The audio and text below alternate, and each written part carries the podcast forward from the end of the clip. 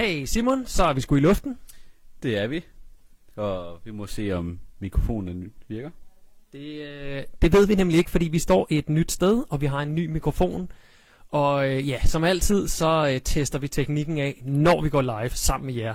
Fordi det er meget sjovere at få feedbacken øh, direkte fra jer derude, end at vi skal selv sidde og lave en optagelse og spole tilbage og se, at det ikke virker. Så er det meget sjovere, at I finder ud af, at det ikke virker nemlig. Velkommen til Den Grønne Vinkel. Velkommen til. Og i dag, der står vi i live-studiet. Eller et helt andet live-studie, end vi plejer. øhm, og vi er taget herned for at prøve at dække nogle af de interessante begivenheder, som har været de sidste par dage. Der er nemlig øh, noget i gære. Der er noget i gære, siger du Simon. Øhm, ja, hvis der er nogen af jer, der har fyldt øh, mediestrømmen, der har været på det seneste, fra specielt fra København af, så har Extinction Rebellion været særdeles aktiv lige fra slutningen af sidste uge, og øh, ja, til og med i dag, og sikkert også resten af ugen her. Så øh, det her det er lidt en, øh, en special, hvor vi snakker om øh, Extinction Rebellion og de ting, som, øh, som de har lavet i øh, løbet af sidste uge. Og så kan vi da også godt lige komme ind på næste uge, kan vi ikke Simon? Det kan vi, fordi begivenhederne er nemlig slet ikke slut endnu. Nej. Så, hvad der er sket? Extinction Rebellion, de holder øh, det største klimademonstrations event oprør, som, øh, som Danmark har set. Det startede i fredags, og startede ud med en blokade af Slottholmen, altså der, hvor Christiansborg ligger, hvor jeg tror, vi var omkring 500 aktivister på gaden. Øh, vi var begge to ude og dække begivenheden. Hvad var din oplevelse af det? Jamen, jeg synes jo, det var, det var imponerende at se, hvordan aktivismen den er begyndt at blomstre op igen i, øh, i Danmark. Øh, nu var det et Københavner-event det her, men jeg, min fornemmelse den er altså også, at øh, det begynder at blomstre op øh, over hele landet. Det her event her, det skulle sætte fokus på, at vi, eller i hvert fald politikerne, de simpelthen ikke har rykket siden, øh, siden Fridays for Future og alle de andre demonstrationer, de øh, opstod. Og hvad er det efterhånden? Er det tre år siden? Ja, jeg tror det var om 2017, at uh, Extinction Rebellion begyndte at opstå i, i England. Og 2017, det er fem år siden, Simon. Det er rigtigt. ja, quick math. Ja. Øh, og du skulle være matematikstuderende eller programmør eller et eller andet? Ja, ja, ja. Nej, øh, så der har altså været gang i den i en del år, men vi ser bare ikke rigtigt, at der sker det helt store. Eller man kan sige, der er der bliver talt meget, der, der ser ud til at være nogle tiltag, men når de så bliver implementeret, så ser vi altså ikke rigtig effekten af dem. En af de ting, jeg egentlig havde tænkt mig at dække, før vi tog, valgte at tage herned, det var, at øh, Klimarådet de her for i slutningen af april kom ud med en rapport, som ligesom pointerede, at vi faktisk står værre til i år med at nå vores klimamål, end vi gjorde sidste år. Og det er netop på grund af, at man havde regnet med, at aftalerne, der ville komme, altså for landbrugsaftalen osv., at de ville have været mere ambitiøse. Så fremskydningerne for, at vi ville nå til, jeg tror fremskyd, målet var at nå 50-55% reduktion allerede her i 2025, men lige nu ser det ud til, at vi når til omkring de 45-47. Så igen, vi er allerede bagud, og stort set alle sektorer har aftaler, så derfor så giver altså, den grønne vinkel på det her, det er, at der er brug for, at vi virkelig får sat skub på det her, og der er brug for, at der bliver råbt højt. Så det er derfor, vi har taget ud for at dække vendepunktet med Extinction Lige præcis. Og det, der skete i fredags, det var også selvfølgelig, at vendepunktet blev øh, sparket i gang. Øh, Extinction Rebellion var, øh, som, som du nævnte, Simon, de indtog øh, de ni broer, der er rundt om øh, Slottholmen. Og Slottholmen, det er altså den ø, det, det virker ikke sådan, når man er der, men det er altså en ø, hvor Christiansborg ligger. Der ligger selve Christiansborg, der ligger noget, der hedder Ridebanen, der er en kirke, og så ligger ja, børsen ligger der, og så ligger der et ministerie, eller, eller nej, jeg tror, der er tre ministerier nede i den bygning der. Noget øh, miljø og fiskeri, og jeg kan ikke huske, er det fødevare, der er den sidste? Det kan I selv google. Der ligger i hvert fald en, øh, en del af de her statslige organisationer, og så børsen, som jo er en finansiel øh, organisation, ligger på den her ø her. Og der er ni broer, der krydser imellem København. En af dem øh, går ud til, øh, til Amager.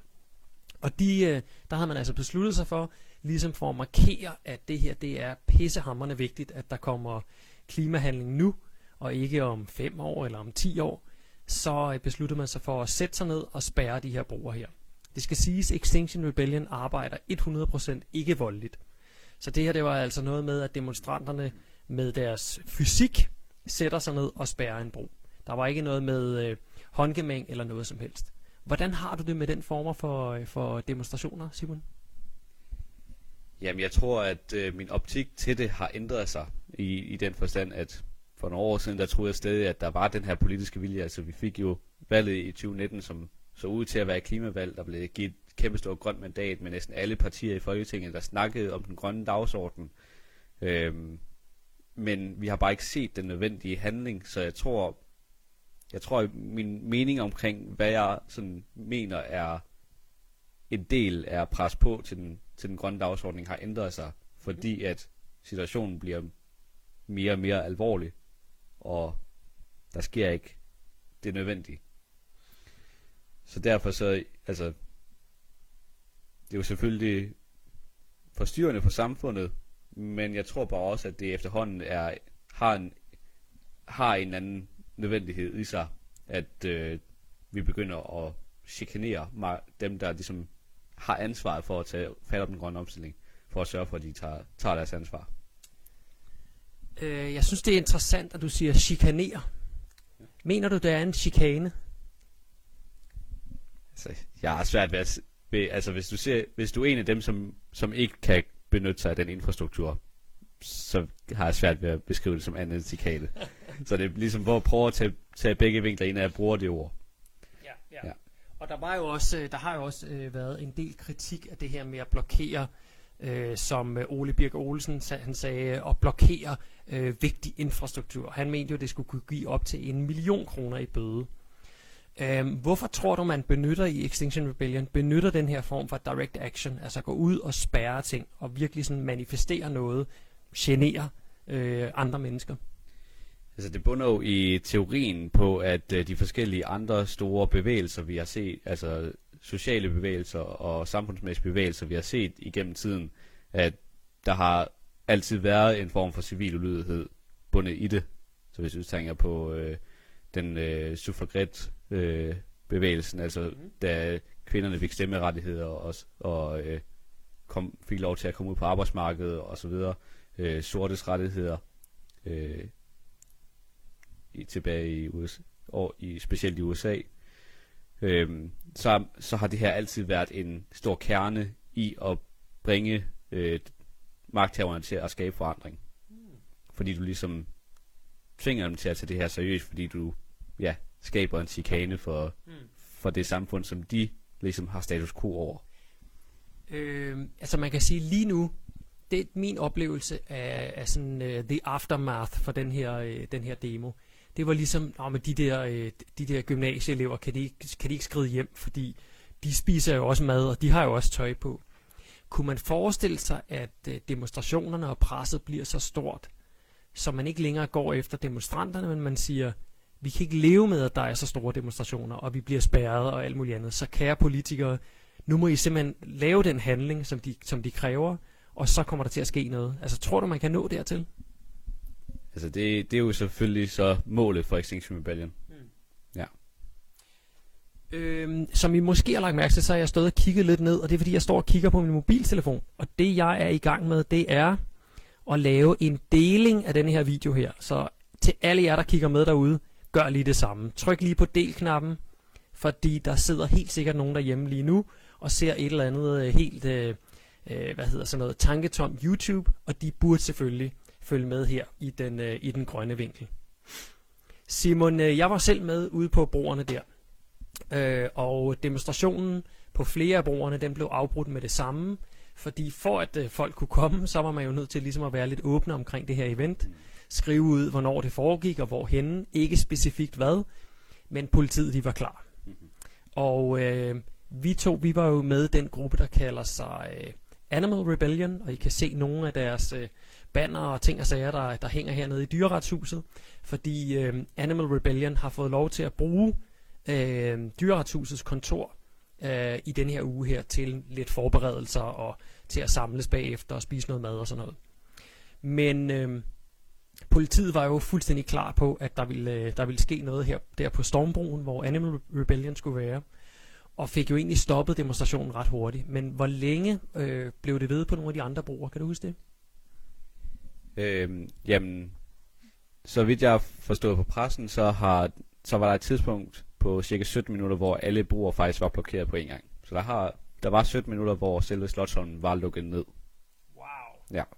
Øhm, det, der skete på Stormbroen, det var jo, at blokaden blev brudt mm. næsten med det samme, men at den så blev genoprettet fordi aktivisterne var i vedholdende og satte sig ud på trods af, at politiet stod og kiggede dem basically over skulderen. Øhm, på nogle af de andre broer, så øh, har det været meget forskelligt. Så der er nogle broer, som, som stort set fik lov til at være der.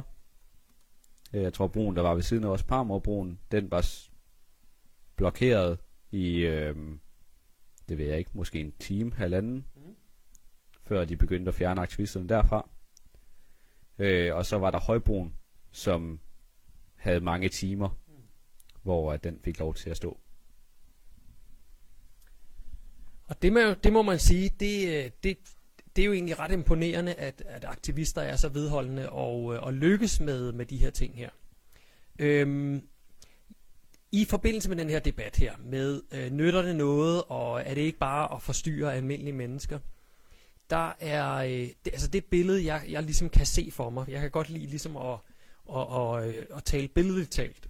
Øhm, man kan sige, lad os nu sige, at vi sidder i en flyvemaskine, og øh, piloten han har sluppet øh, rorpinden, og flyet det styrer direkte mod jorden. Der er, øh, der er den, den øh, hvad kan man sige, den, øh, den modstand, der er, det, det, den siger som oftest, jamen gå dog den parlamentariske vej. Det er sådan, vi arbejder herhjemme. Det er sådan, øh, det er sådan demokratiet fungerer. Altså brug de systemer og processer, der er, og få det lavet ved at lave aftaler med andre. Og det vil jeg sammenligne lidt med, at man, øh, man så går ud i cockpittet, fordi man har ikke lyst til at dø i den her flyvemaskine. Man har ikke lyst til at dø i klimakatastrofen. Øh, og så sætter man sig ned ved siden af piloten og begynder at snakke med ham om, at han ikke nok sød og tager rorpinden og retter op på flyveren igen. Og sådan som jeg ser Extinction Rebellion, så er det egentlig, fordi man har fornemmelsen af, at øh, ja, og man kan se, at jorden den kommer nærmere og nærmere. Ikke? Altså klimakatastrofen, den, den kommer nærmere og nærmere. Vi, og, og det siger videnskaben også. Vi er, øh, vi er tæt på feedback loops og alt muligt andet. Det, øh, det, altså, vi ved egentlig ikke, hvornår det er for sent at, at handle. Øh, og det samme, når man sidder i en flyvemaskine og ikke er, pil, ikke er pilot, så ved man ikke, hvor lang tid det tager at rette op, fra, fra man begynder at rykke i råpinden. Så som jeg ser øh, Extinction Rebellion, så det de prøver at gøre, det er altså, de prøver at tage fat i rorpinden og få den her flyvemaskine rettet op, så den ikke styrer imod jorden. Og øh, ja, og alle mulige andre mennesker, de tror, at man skal snakke piloten til fornuft. Øh, og det, jeg, jeg ved det sgu ikke. Jeg, øh, jeg er nok lidt den der sortseer, som tænker, der skal til at ske noget. Hvis med, jeg kan ikke godt lide din analogi. Øh, hvis jeg prøver at gøre den udpenslet lidt mere, så vil det svare til, at øh, den parlamentariske netop er, som du siger, med at prøve at snakke med piloten, lave nogle regler for, for piloten, hvordan han skal opføre sig. Øh, hvor at jeg måske ville se det her som værende lidt, at når piloten har egentlig mere lyst til at gå ud og, og spise, i stedet for at styre flyet, og så vælger aktivisterne så at sætte sig imellem cockpittet og der, hvor at han får sin mad. Okay, så, så det du siger, det er, du mener, at piloten har fuldstændig forladt kabinen. Han, øh, han sidder nede bagerst og, og nyder en cigar og lidt af flymaden. Man kan sige, at piloten har slået en autopilot til, som ikke rigtig gør det optimalt. Mm. Så øh, politikerne har slået autopiloten til og lade det parlamentariske bare køre, køre derud af. De gør, hvad der skaber BNP, fordi det har vi altid gået op i, i hvert fald i sådan nyere demokratiske tid. Øh, så nu kører sam, så samfundet kører largely på autopilot. Mm. Så det er, det er det, vi skal prøve at ændre på. Vil du næsten sige, at piloten han er begyndt at sidde på vingen og spise af den, for at gøre det endnu værre? Nej, øh, vi skal tilbage til, øh, til begivenhedernes gang i sidste uge. En anden ting, der, øh, eller øh, det, det, det vi har snakket om indtil videre, det har jo været fredagens event. Jeg var ikke med i weekenden, men det var du. Så hvad skete der lørdag? Øh, lørdag der var der øh, planlagt en klimamarch som mange af jer nok kender efterhånden, hvis jeg fulgte øh, med i klimabevægelsen. Øh, og det var en relativt lang march, som gik igennem store dele af Indre København, øh, som endte i, øh, da den er tæt på at ende ved Christi- Christians øh, Borg Slottsplads, så vælger en gruppe af aktivister at blokere en af øh, vejene, som går fra Amager og igennem det centrale København, sådan nordpå, forbinder Amager med resten af København. Øhm, og den blev den blokade blev holdt i skyde på en 45 minutter. Mm-hmm. Ja. Øhm, der blev meget først, første dag øh, lige for at slutte fredagen af. Jeg har fået rapport, rapporterne siger fra Berlingske har det højeste anskuelse, og det er også cirka det, jeg har fået fra XX Rebellion, med at det har været omkring 130 aktivister, som er blevet anholdt, altså taget med på stationen. Wow. Ja. Sådan. Hvor at jeg tror, anden dag, der var, det, der var vi kun tale om en 3 til 6 stykker. Anden dag, altså søndag? Nej, lørdag.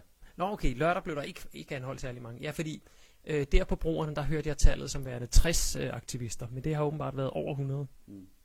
Og det er godt nok imponerende.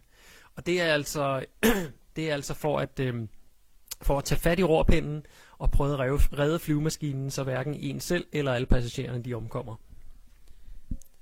Og så måske for at forklare, hvorfor det er, hvorfor der øh, kommer så en stor mængde anholdelser i den ene dag, og ikke så mange den anden. Øh, det har noget at gøre med, hvordan, hvor vedholdende aktivisterne er. Øh, politiet de har en, en interesse af at prøve at skabe ro og orden med så lidt magt som muligt.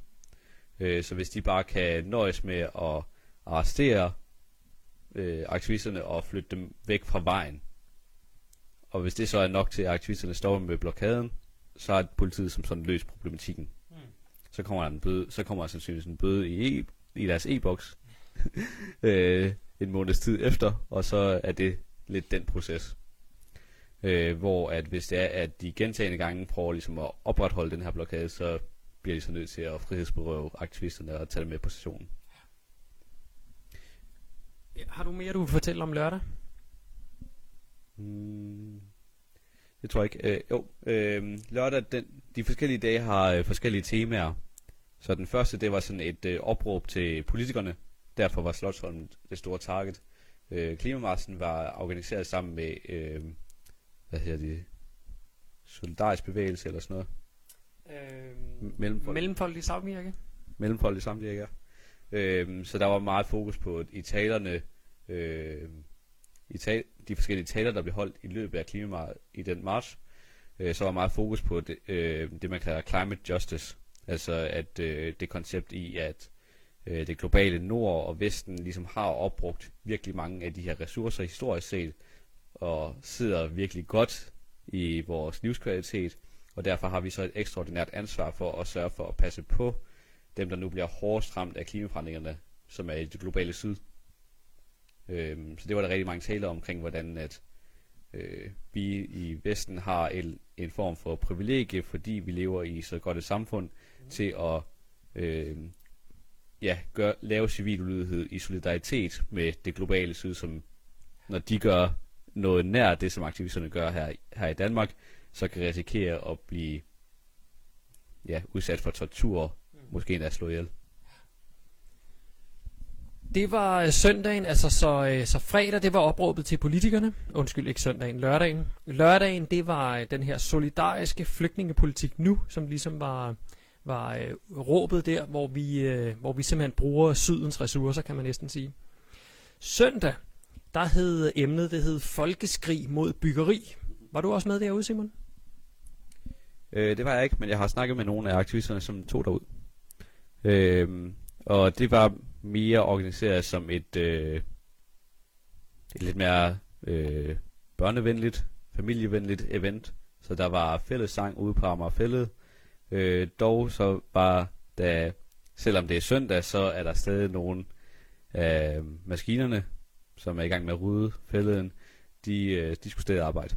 Så da de øh, da nogle af akti- aktivisterne, som var taget derud, de så de her maskiner, der skulle til at køre ind på, på Lærkesletten, så valgte de sig at sætte sig ud foran dem. Uh-oh. Ja. Så der, der var nogle enkelte aktivister, som tog, tog aktion og blev derefter anholdt. Hmm. Men altså, rest, resten af den her øh, aktion, ude på, eller den her begivenhed ude på fælleden, den, øh, den forløb meget stille og roligt med noget fællessang og noget dans også, og hygge. Det var så søndagen. Øh, jeg, vil, jeg vil lige sige, øh, både lørdag og søndag, der var workshops. Øh, det var workshops i både, hvordan man øh, laver civil ulydighed på den rigtige måde. Øh, for at noget kan være civil ulydighed, så er der nogle kriterier, man skal overholde. Man skal ikke lave herværk, man skal ikke begå vold. Øh, og vold, det er altså enhver form for sådan fysisk øh, modstand eller Altså det kan være noget så simpelt som at, øh, som at skubbe nogen væk fra sig, eller stride imod, mm. eller tage fat i nogen. Og det bliver man altså trænet i på de her workshops her, at det skal være 100% ikke voldeligt, fordi der, skal, der må simpelthen ikke være en finger og at sætte på efterfølgende. Fordi så er det ikke civil ulydighed, og så kommer der, så kan man også risikere, at der kommer andre bøder på, øhm, øh, hvad hedder så noget, øh, besværliggørelse af politiets arbejde, vold mod embedsmand, øh, andre ting. Og det skal for enhver pris undgås. Og så var der noget, der hedder regenerativ workshop. Ved du, hvad det gik ud på? Øhm, lige for at tage, tage en knud på, på den med civil ulydighed også, at en af grundene til, hvorfor der er princippet mod, at det, med, at det skal være ikke voldeligt, det er også fordi, at man ligesom, man vil jo gerne demonstrere for et, et bedre samfund, så derfor, så hvis man ikke ønsker et voldeligt samfund, så er der også et principsag i, at man ligesom ikke bruger vold til at komme den vej. Så det, det er også en af grundprincipperne i det. Øh, med den her regenerative workshop, øh, jeg, har ikke selv, jeg var ikke selv til den, øh, men jeg, min anskuelse er, at det har været noget for at ligesom at, øh, ja, øh, Regenerere. regenerere efter to øh, ret hardcore dage for aktivisterne. Og øh, det bringer os jo videre til i dag, mandag. Og i dag, der var det i lufthavnen. Hvad så, Simon? Blev lufthavnen spærret? Øh, det går den ikke. Men øh, det, der er, det, der er problemet med Københavns Lufthavn, det er, at man vil udvide den ret kraftigt. Øh, så, der, så derfor så var der en gruppe aktivister, som gik ind i Terminal 3 og satte sig og, bloke- og ikke blokerede, men satte sig og forstyrrede en smule. Der var ikke nogen, der som sådan blev yderligere chikaneret, udover at der var nogen, der sad på gulvet i noget, i noget af indgangslobbyen, og noget sang. Så man, man kan sige, at det her det var jo mere en, en, en manifestation, end det var en blokade. Øhm, I Terminal 3, til dem af jer, der har været ude i lufthavnen, så er det sådan den trekantede terminal. Øh, der, hvor de, de fleste afgange, de går fra. Øh, terminal 2, tror jeg nok, den hedder den gamle, meget store, firkantede terminal. Men det her, det er altså den sprit nye, og der havde man bare inde i midten sat sig på en, øh, en del af gulvet. Øh, alle rejsende fortsatte, og, øh, og øh, ja, lufthavnens virke blev på ingen måde forstyrret. Men det som, øh, det, som demonstrationen handlede om, det var jo, som du også siger, det er øh, lufthavnen, den står over for en stor udvidelse, sådan så man kan have endnu flere passagerer, endnu flere fly, og det er jo en udvidelse af fossil infrastruktur, altså vi kan brænde endnu flere øh, fossile brændsler af. Hvad tænker du om det? Jamen altså flyvning, det er, altså for den tid du bruger på det, er det uden tvivl en af de aktiviteter, som skader klimaet allermest. Så derfor så er det jo ekstremt problematisk, at vi udvider vores flyinfrastruktur. Fordi at vi netop står i en klimakrise, og vi skal, flyve, vi skal simpelthen flyve mindre. Øhm, der var også en anden aktion, som jeg ikke var med til at overvære, fordi at den skete lidt et sted, hvor det er meget svært at få lov til at overvære den, uden at være en del af aktionen. Øh, men der var nogle aktivister, som øh, prøvede at trænge ind på selve landingsbanerne, og prøve at komme ud til dem. Øh, så vidt jeg orienterede, så nåede de ikke ud på landingsplanerne, men blev stoppet øh, på græsset inde på området. Øh, og så blev taget med på stationen. Ja, og der er vi ude i en, øh, i en form for aktivisme, som jo igen, øh, ligesom det med at spærre broerne, så er vi ude i at prøve at stoppe øh, det virke, der er. Og, øh, og ja, der, altså der, for mit vedkommende, der er jo en stor forskel mellem de to. Jeg har sympati med, hvorfor man øh, løber ud, eller prøver at komme ud på en landingsbane for at stoppe nogle fly, udover at det er pissehammerende farligt. Øh, der synes jeg lige, man skal, man skal overveje. Øh, jeg, tror, jeg ved heller ikke, om det meningen var at komme ud på landingsbanerne, eller statementet var at stå øh, derude og ja, signalere på en måde. Det, øh, det, ved, det ved vi som sådan ikke jo, hvad, øh, hvad meningen var med den øh, indtrængen der. Men øh, ja, vi var jo begge to derude, Simon, og øh, demonstrationen forløb fuldstændig øh, øh, fredeligt. Der var faktisk en del ældre, ældre mennesker med, øh, som, sang, øh, som sang sange. Øh, sange om klima og... Ja. Undskyld. Ja, det, vi har simpelthen en af aktivisterne øh, med her i studiet i dag. Øhm, og det kunne være rigtig, rigtig spændende at lige interviewe ham en lille smule. Det tror jeg lige, vi øh, det gør. Øh, vil du lige holde mikrofonen et øjeblik og snakke videre, så finder jeg lige. Ja, øhm, og det der så, øh, ud over den øh, meget fredelige demonstration, der skete ved Terminal 3, så øh, var der også øh, to aktivister, som øh, trængte op på sådan et lille opcropping, der var øh, tæt, øh, hvor tra- trapperne ligesom kommer, kommer op til Terminal 3, hvor man ligesom kunne kravle op på øh, taget, og så stå der med et skilt. Øhm, og vi har simpelthen fået en af de aktivister med i studiet, som, øh, som var med til at trænge ind på flyvebanen, eller landingsområdet. Så øh, hvis du har lyst til at prøve at snakke lidt om, hvordan det var at være med til. Jo, øh, hej venner. ja, altså, ja, der er jo ligesom det problem ved luftfart, at øh, de fossile brændstoffer, de øh, forsager den her klimakatastrofe, og så er det også problematisk, at, vi, at de ligesom er dem, der betaler for den igangværende krig i Ukraine. Mm. Så det er sådan, det er helt galt, at vi taler om udvidelse af Kastrup Lufthavn, og, og ikke kan finde ud af at gøre simple ting, som at have bilfri søndag, stoppe bilerne, i, i hvert fald en dag om ugen, mm. i hvert fald i byerne, bare som minimum. Bare lige prøve at lade være med at finansiere den her krig, før vi går i gang med at eskalere fuldstændig militært herhjemme. Mm. Så derfor, oh, ja, sorry for at komme ja, tilbage på emnet. Det, det, det, ja. Øh, du siger det her med at finansiere krigen. Hvordan, øh, hvordan finansierer det øh, krigen, at man har en lufthavn? Altså, øhm, benzin og, og, og flybrændstof, det er jo, øh, så vidt jeg ved, behandlet, efterbehandlet olie, ja. hvor vi importerer en markant del fra, fra Rusland. Og også sådan firmaer, som opererer herhjemme, Total for eksempel, de bliver fortsætter med at operere i Rusland. Mm. Øhm, og det er også dem, der opererer al Nordsøolien. Øhm, det, det er måske nogen, der godt kunne tage ned til deres hovedkontor og fortælle noget på Amerikaplads eller sådan noget. Altså, øhm, ja. Øhm, men det, vi var lige ude i dag ved Lufthavnen, og så var vi bare lige ude og fortælle om det. Og det var meget, altså, vi er jo også bare nogle søde og fredelige nogen, så det var også bare sødt og fredeligt, at vi lige klippede et lille hul i hegnet, og så der stod med nogle ballonger ude på mælkebøtterne i solskinnet. Ja. Og vi ville jo heller ikke øh, sådan skabe noget fare, så vi sætter sådan ret langt væk. Så det var meget symbolsk. Øh, ja. Okay, så demonstrationen derude, den gik altså ud på en, øh, det var en ulovlig indtrængning?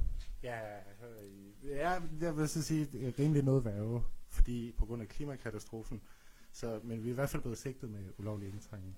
Okay, og det målet var som det var ikke at løbe ud foran flyene, løbe ud på landingsbanen eller eller eller være sådan fysisk til gene for nogen eller fare for nogen.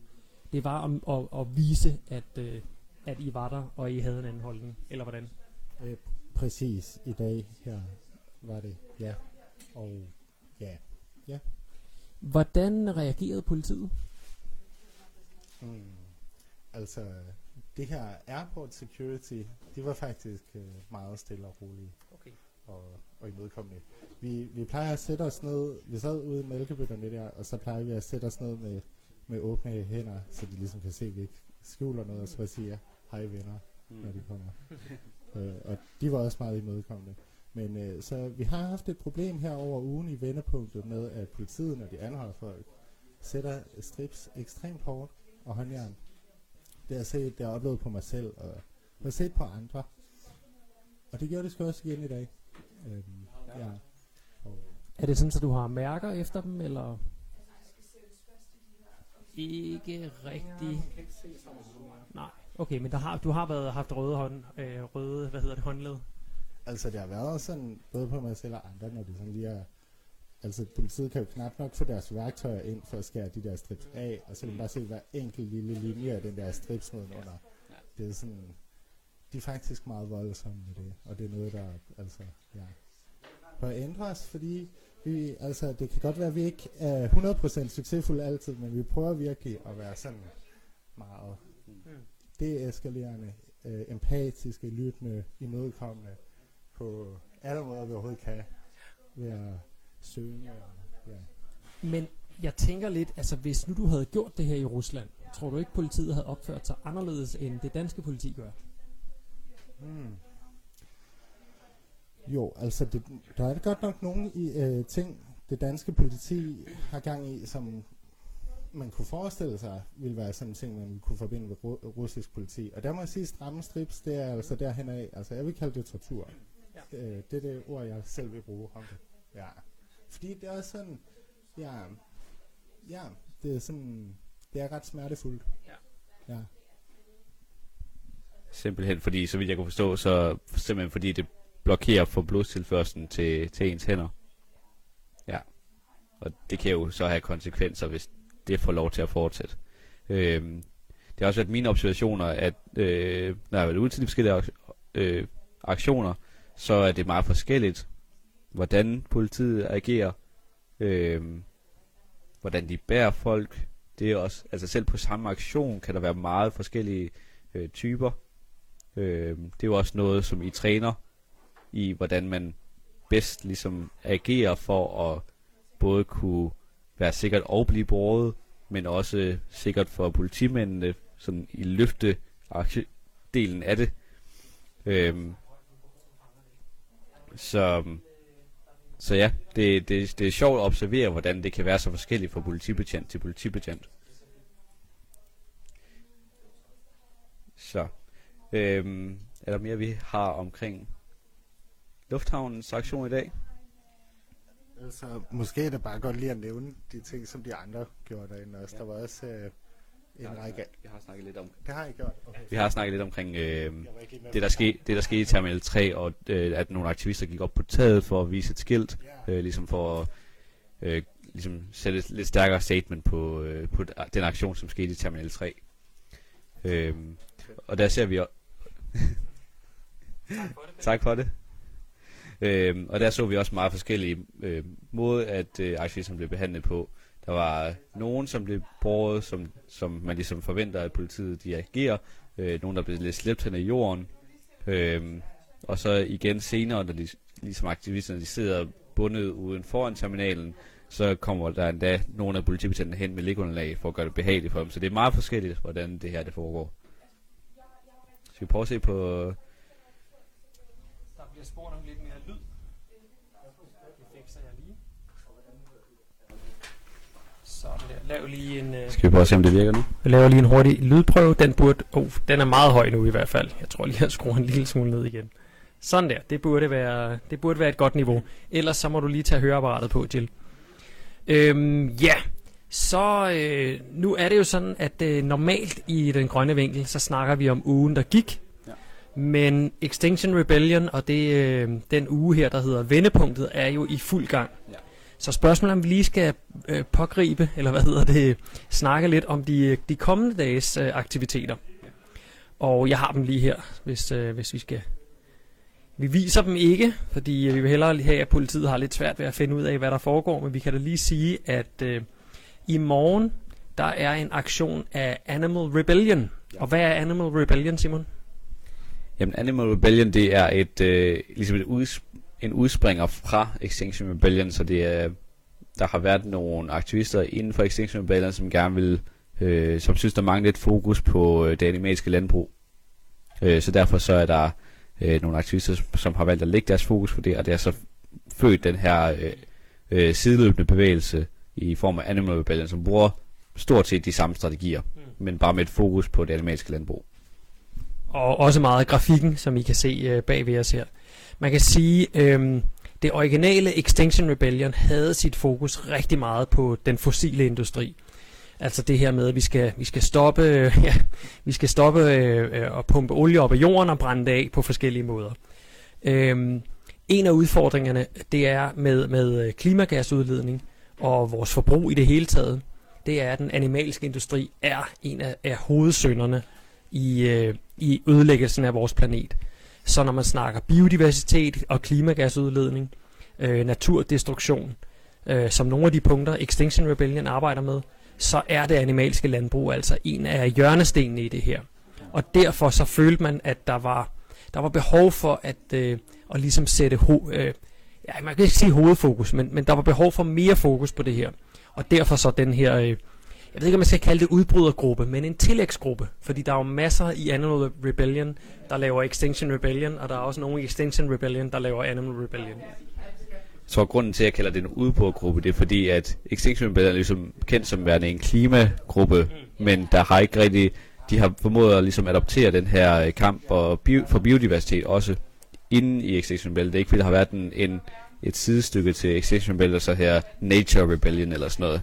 Øh, så det er derfor, jeg tænker, at øh, det, det, jeg tænker lidt mere på det som en udbrugergruppe, som så det hører sammen.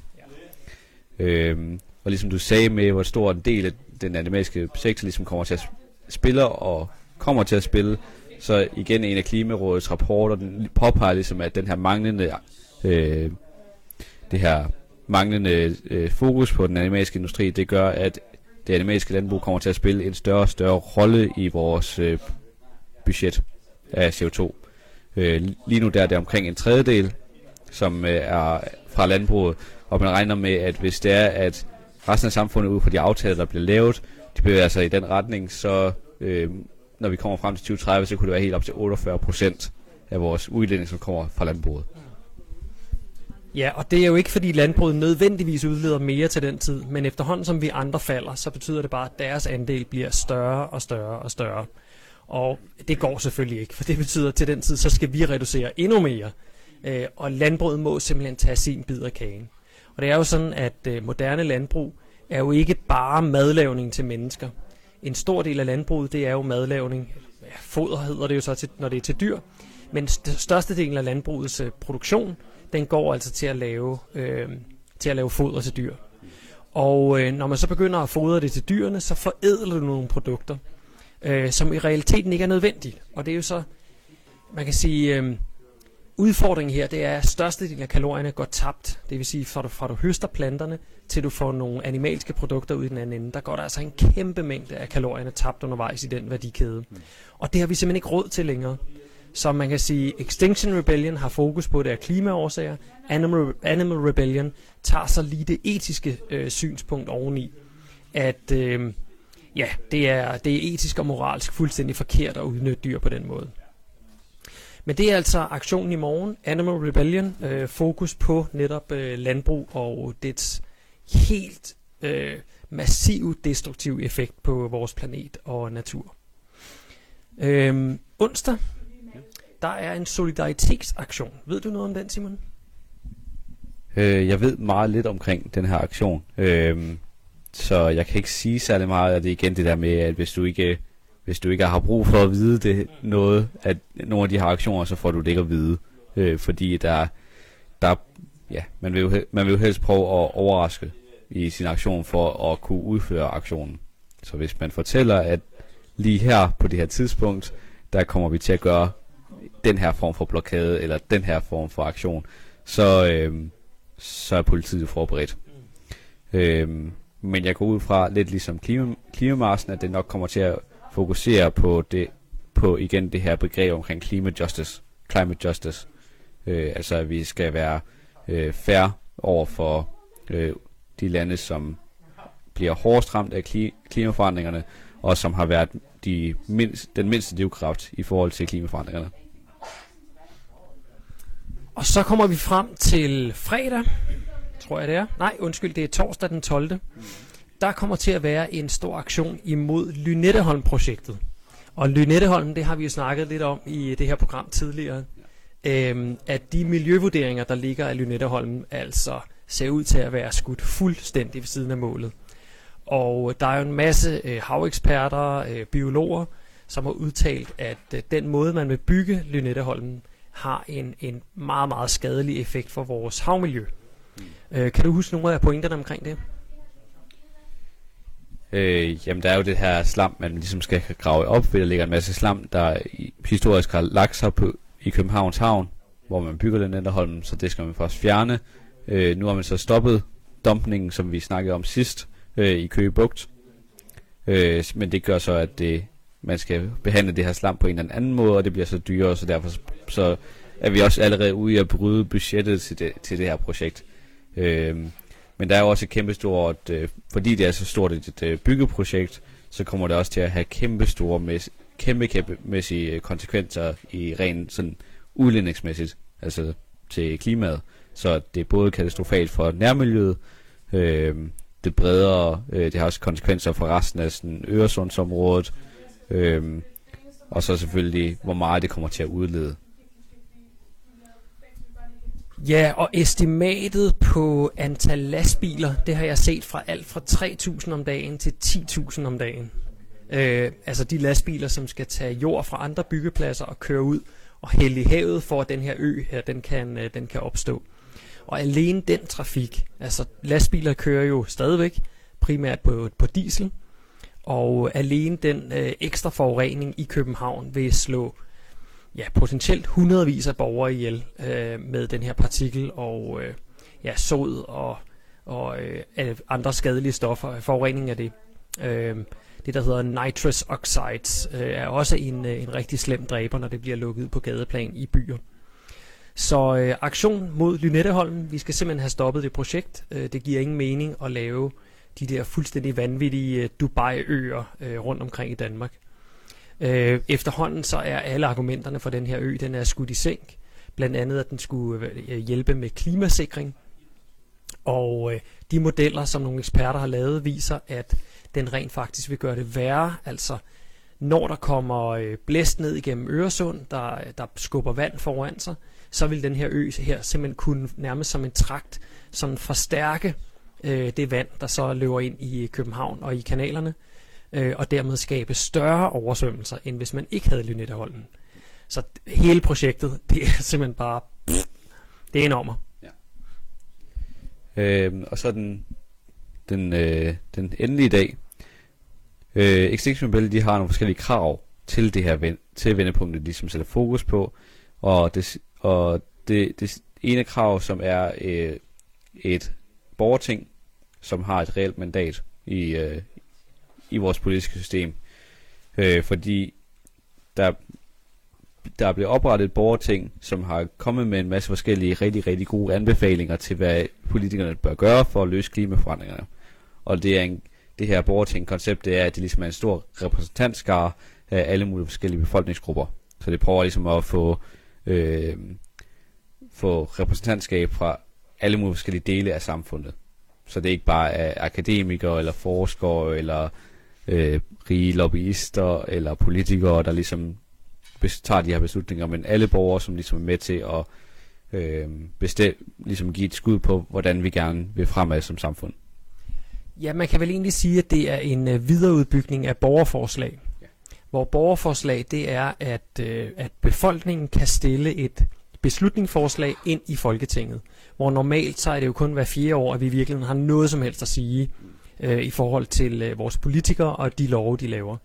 Men med borgerforslag, som vi nok ved, men nu siger jeg det lige igen, øh, det, det er så der, hvor man som borger kan rejse det her øh, i gåsøjne beslutningsforslag, som så, hvis det får 50.000 underskrifter på 4 måneder, 6 måneder, noget i den stil, så, øh, så skal politikerne bearbejde det her forslag.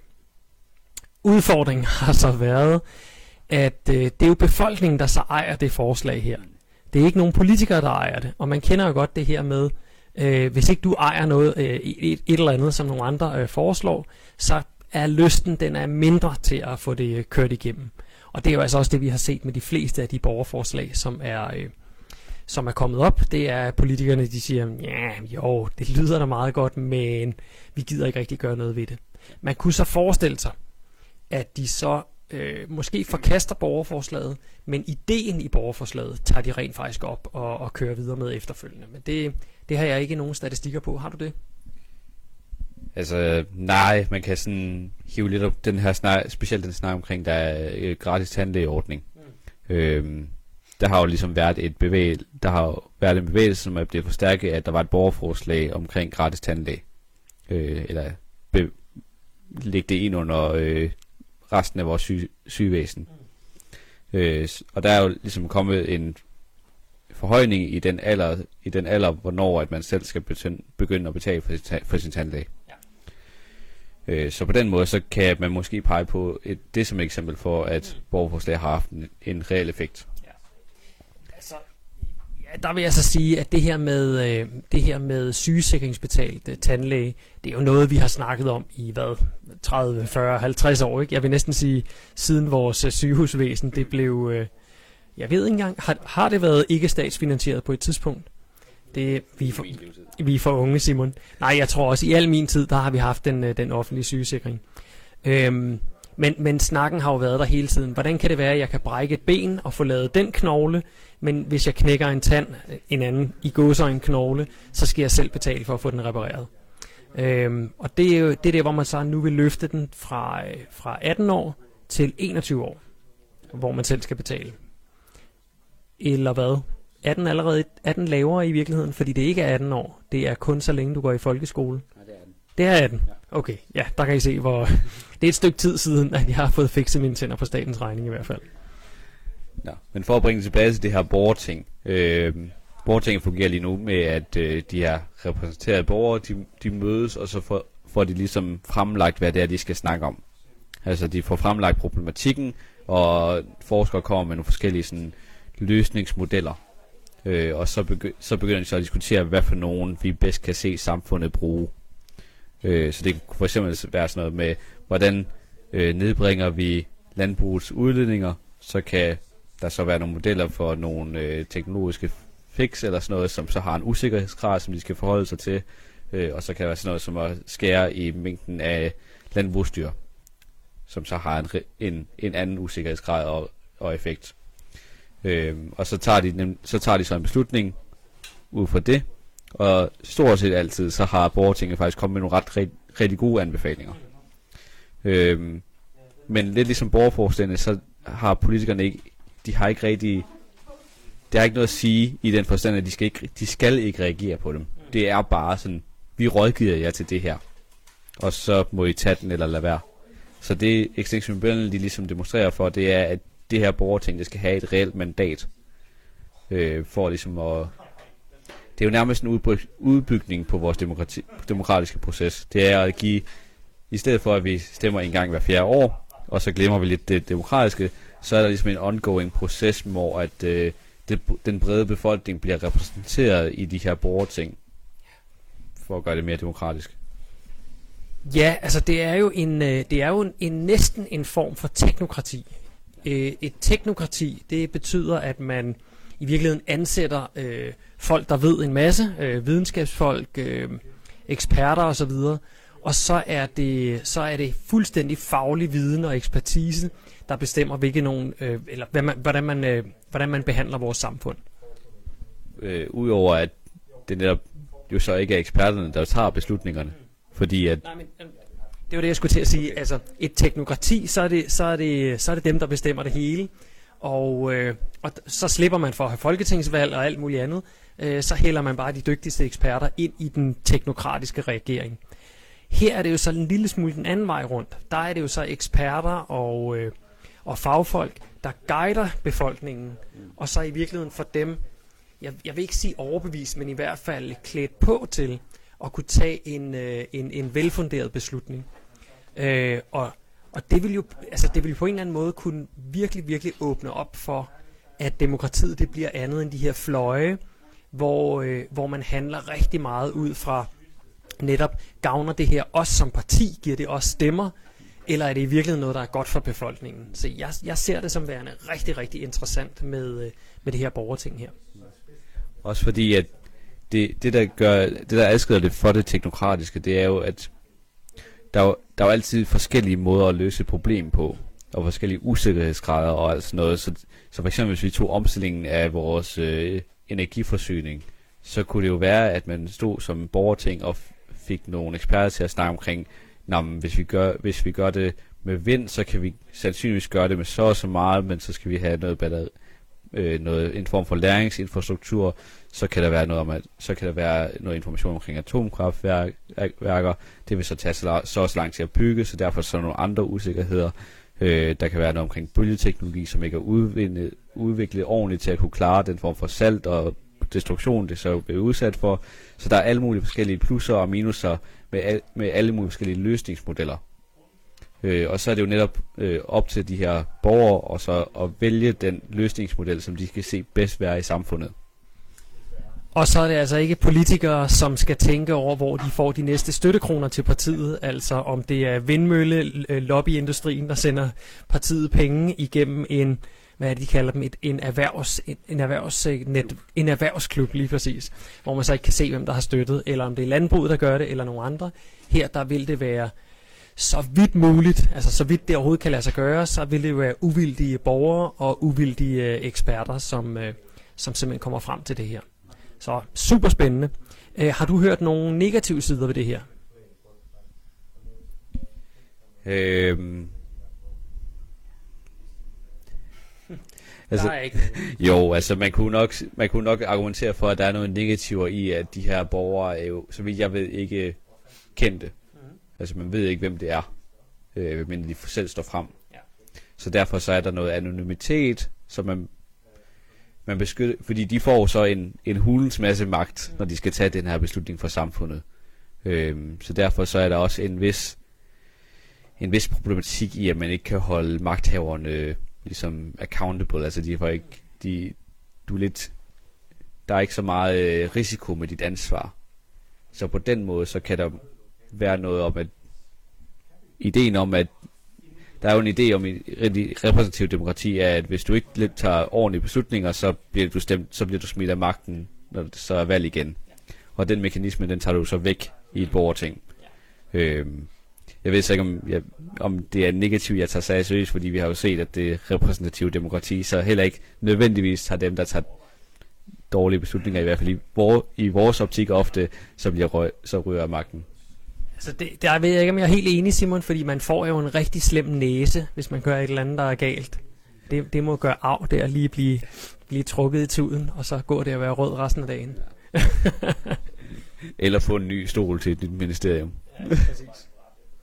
Simon, vi er simpelthen ved at være nået til vejs ende. Vi har lovet jer, der lytter med, at vi vil holde os til en time. Nu startede vi jo lidt senere, så øh, vi har lige ganske få minutter tilbage. Øhm, har du klargjort, eller havde du klargjort nogle emner til den her uges øh, udsendelse? Eller, fordi så tænker jeg, at vi, vi, kan jo, vi kan jo tage dem hurtigt næste gang. Vi når dem ikke i dag. Men øh, vi kan jo tage dem hurtigt næste gang, og så, øh, så kan vi nå både, øh, både de emner, der var den her uge her, men også dem, som, øh, som vi så ikke nåede sidste uge. Som vi så, eller denne her uge, som næste gang er sidste uge. Har du noget spændende? Jamen, jeg tror egentlig, jeg formåede at flette mine historier sådan nogenlunde ind i vores gennemgang af vendepunkter, for det, det var netop øh, nogle hovedpunkter for den her klimarapport omkring, hvordan det, hvordan det ser ud til at gå med den grønne omstilling i Danmark. Den eneste, jeg ikke kom ind på, det er noget omkring øh, problematikken i at øh, udvide vores forbrug af el, fordi vi netop, øh, el er jo energi, ligesom benzin er energi, så derfor så når vi skal af øh, fossile brændsler, så kommer vi til at bruge mere elektricitet. Øhm, og det er der nogle problematikker i, at vores elnet skal kunne følge med i, men det kræver en hel masse investeringer, og derfor i at udbygge den infrastruktur, og derfor er det svært at lave den der balance i, hvor meget skal vi udvide nu, for at øh, følge med øh, udvikl- udviklingen på vedvarende energi, Øh, og det øh, kan godt se ud til at have, faktisk være lige nu et ret stort benspænd for sådan noget som øh, solcelleprojekter. Øh, specielt øh, øh, decentraliseret, altså på øh, kommunetage og privattage og sådan noget, hvor et elnettet simpelthen har svært ved at øh, behandle det. Ja, og det er jo fordi elnettet er, øh, det er jo ikke bare en ledning og en stikkontakt. Øh, elnettet, der skal, der skal transportere mange, mange hundrede kilowatt rundt, det kræver millioninvesteringer. Og øh, hele vores elnet er jo blevet privatiseret, og det betyder, at det er også private virksomheder, der skal ud og brænde millioner af kroner af. Og det vil de jo ikke gøre, og så have et elnet, der står og ikke laver noget. Så de venter jo til aller, aller sidste øjeblik for at bruge de penge. Og det skal vi snakke meget mere om næste gang. Yes. Vi er jo allerede ved at tage hul på emnet jo. Øhm, og et andet emne, og det er sådan lige den gode nyhed, vi skal snakke om, og det er, at, og jeg røber ikke tallet, men en stor del af britterne har man lavet en øh, analyse af, og der er altså en stor del af dem, der i 2040 vil være vege- enten veganere eller vegetarer. Altså et meget, meget stort procenttal, som vi kommer til at fortælle om næste gang og fejre sammen med jer. Men øh, jeg tænker, det er det for nu. Har du et sluttende ord, Simon? Øh, jeg er virkelig spændt på at se, hvad resten af vendepunktet kommer til at være. Vi kommer, jeg, vi kommer til at følge det meget tæt. Ja. Øhm, ja, kig med inde på Extinction Rebellion Danmark, tror jeg den hedder. Den hedder ikke Danmark, vel? Nå, I, I finder det. Hvis I skriver Extinction Rebellion og så et D, så, øh, så skal I bare gå ind på det, der så dukker op. Øh, derinde, der vil Simon blandt andet livestreame en del af demonstrationerne. Og øh, ja, der kan man så se, hvad der, hvad der foregår derinde. Undskyld, jeg lige rystede jer der. Ja, det er Danmark. Altså Extinction Rebellion Dan- Danmark. Øhm, I morgen, der vil jeg, tage, der, øh, vil jeg være live for, fra den side, og ellers så finder I det sandsynligvis, hvis det er, at øh, Animal Rebellion er ude og deltage i en eller anden form for aktion, så vil jeg, på, så vil jeg være live for Animal Rebellion Danmarks side. Okay, det var emnerne for i dag. Jeg håber, I øh, synes om, at vi lige brød øh, måden at gøre det på, og i øvrigt også gjorde teknikken lidt simplere ved at mødes her nede i øh, Dyreretshusets kontor. Øhm, så det virkede i hvert fald. Der var lige, øh, lyden var lidt lav, men det, det var der hænder. Tak fordi I kiggede med, og kan I have en fantastisk god uge med masser af gode øh, aktivisme. Hej med jer.